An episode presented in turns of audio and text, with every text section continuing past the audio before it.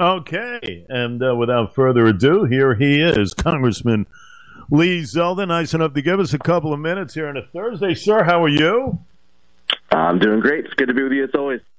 It is indeed good to have you. And of course, the decision we got it at Show's End yesterday, uh, Congressman, where you will not uh, seek the position of the chair of the Republican National Committee. Interesting the way you put it. You couldn't win, but uh, a little caveat in there: the present individual, Ronna McDaniel, uh, should uh, should be looked at a little more carefully, uh, so to speak, as far as maybe uh, she shouldn't throw her hat into the ring for another round. If you can explain that to us, if you don't mind. Well, I don't believe that the current chair should run for a fourth term, and I think it's time for change at the RNC. That's an opportunity for the Republican Party to be able to grow going into the 2024 important presidential and congressional races. Uh, that there's a lot more for the Republican Party to do, and it should be done under new leadership. And uh, over the course of these last few cycles, uh, 2018 and 2020 and 2022, Republicans lost the, the White House, the House, the Senate, past election barely got the House back, but it was a year that should have been a national red wave.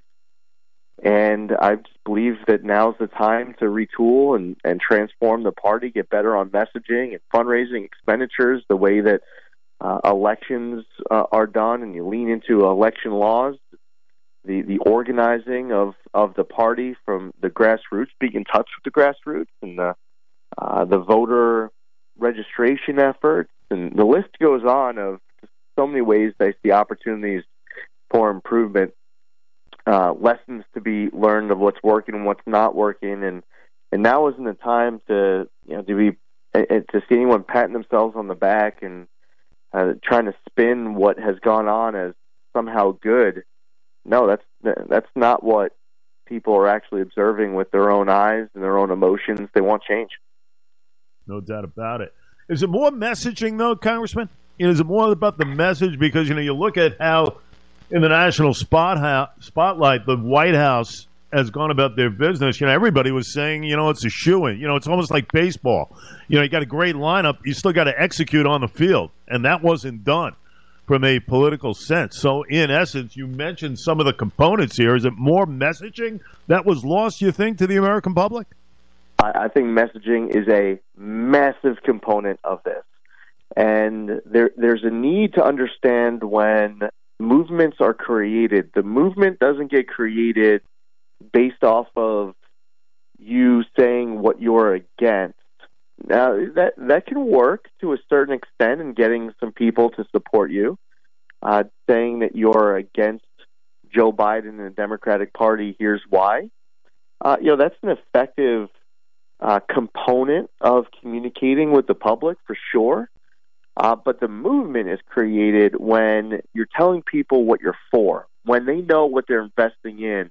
What are they getting by electing a Republican Congress or a Republican president? That's when people start to believe, and they, that's when they open up their their heart and their faith and there there's optimism for what they are going to have that they don't have right now.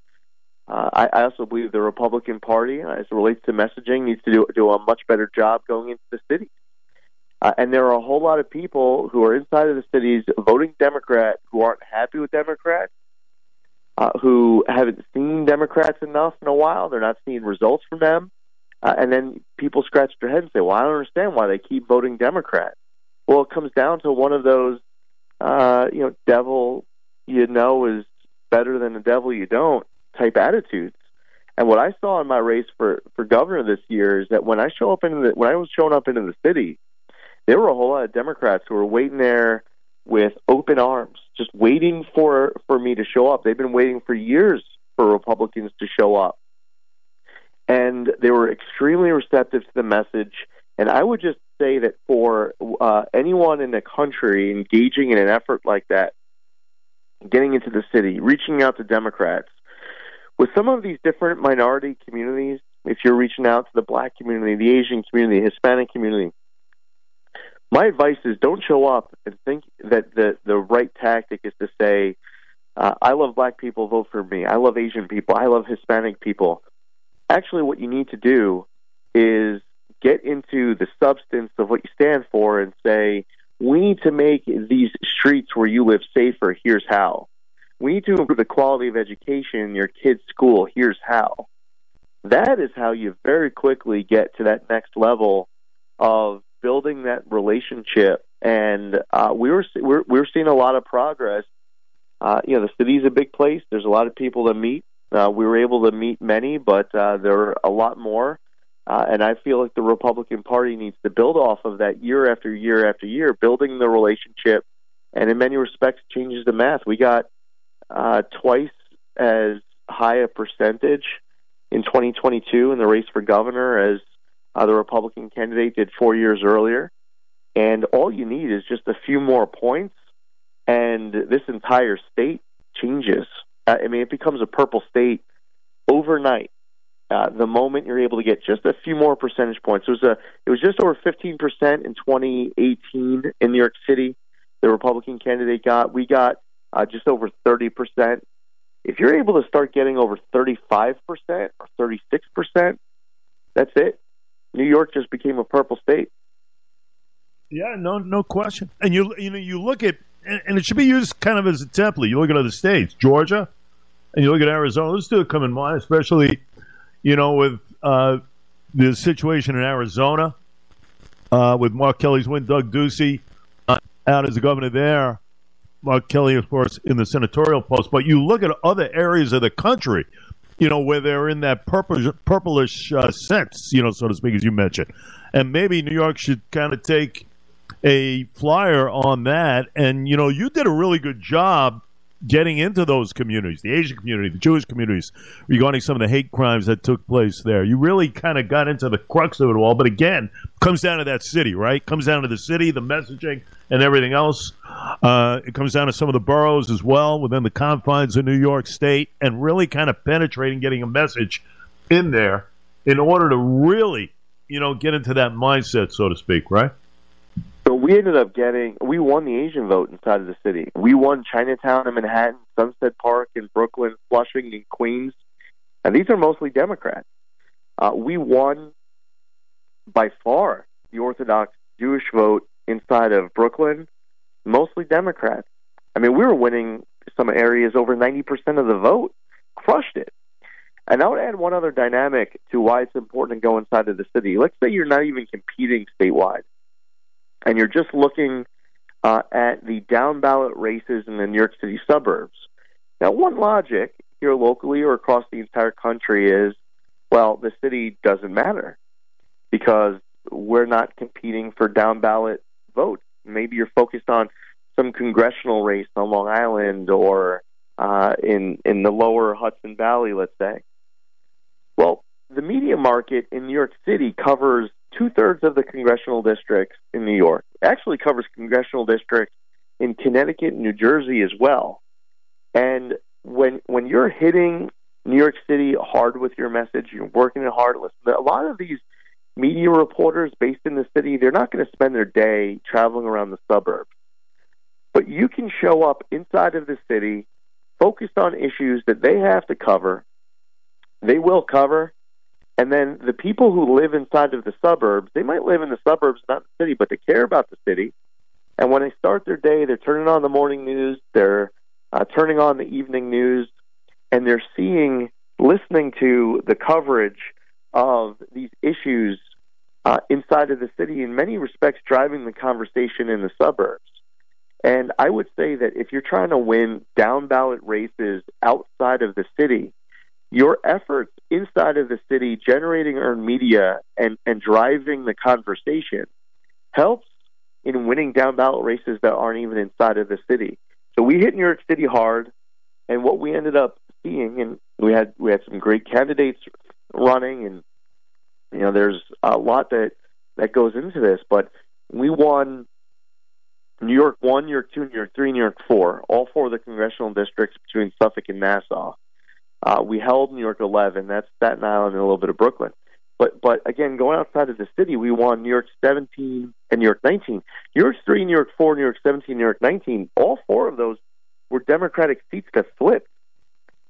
Uh, so, I mean, it was basically control of the House of Representatives uh, was determined by the effort in New York. You had a an open seat in the Syracuse area, a big uh, Democrat seat, a district that, that Biden won. Uh, the Republican held that one too. So if this was a status quo election in New York, uh, we would be sending six Republicans in the House delegation to D.C. But instead, because New York delivered a red wave in New York, it was a national red wave, but there was one here in the state. The House delegation from New York has 11 Republicans. Otherwise, it would have been a 218 to 217 seat Democrat majority. The Democrats would still be in control of the House if not for what New York did. And and I would say that we need to heed some of the lessons of you know tactically what was done inside of the city and its impacts outside of the city uh, because this is an effort that needs to continue year after year. Way you paved the way for the likes of the George Santoses of the world, the Anthony D'Espositos of the world to occupy the the seat in Washington. You did it, and uh, you know, um, hopefully, you have been congratulated. Will continue to be congratulated for that for getting the majority as far as that is concerned. One final thought here, uh, as we kind of march on. Uh, what are you thinking about these days? Holidays, is family, I know, but what happens, uh, Congressman, after January first and whatnot here? as you move on? Aspirations, I'm sure you have. What would you like to concentrate on as far as going forward? Well, you know, over the course of the coming days and, and weeks, we'll spend some quality time, uh, not just with the family, um, but also thinking about uh, some of the different options that are out there on, on next steps. The one thing that I know for sure is that I've made a, a lifelong commitment to be as involved as I possibly can to to do my part. And, and right now, I I really do feel like there's a need to save our state and save our country. And uh, whatever I end up doing, whether it's you know it's it's inside of government politics or it's outside, and I'm in the private sector, no matter what I choose to do, uh, I am sure that I will stay very active to make sure that I'm doing my part uh, to help save our country with these important elections coming up in 2024. Uh, I believe that Joe Biden should not be reelected to a second term. Uh, I think that it's going to be important that uh, we're electing a Republican president in 2024. Uh, we'll have important races for the House and the Senate, and uh, and down ballot races as well. So I'll definitely stay active no matter what. Um, I'm a you know proud lifelong Long Islander, and my daughters are in 11th grade in a school that I went kindergarten through 12th grade in. They've been going to school since they were in kindergarten as well. This is our home. And part of our responsibility here, whoever's listening, regardless of whatever we do, there are many opportunities for all of us to make positive impacts to improve this community. And we just have to figure out ways to, to carve out the time to make that impact. And I certainly want to do my part. You will, and I got to tell you, I've even uh, a couple of little birdies have come up to me and said, "You know what? That that Zeldin guy would be great for Suffolk County as far as a county exec.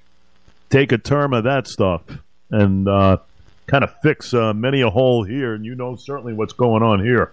So, in essence, uh, I'm sure you've heard that, but I thought I'd convey that to you. But in essence, whatever moves there are, there is still uh, time for you to uh, do what you have normally done, and that is to help this uh, country and the district and whatnot uh, somehow get some uh, some footing here. Uh, tough times indeed as we venture into the next year. Always a pleasure to have you, and if we don't speak prior to the holidays, you have a wonderful one. You and your family, all right?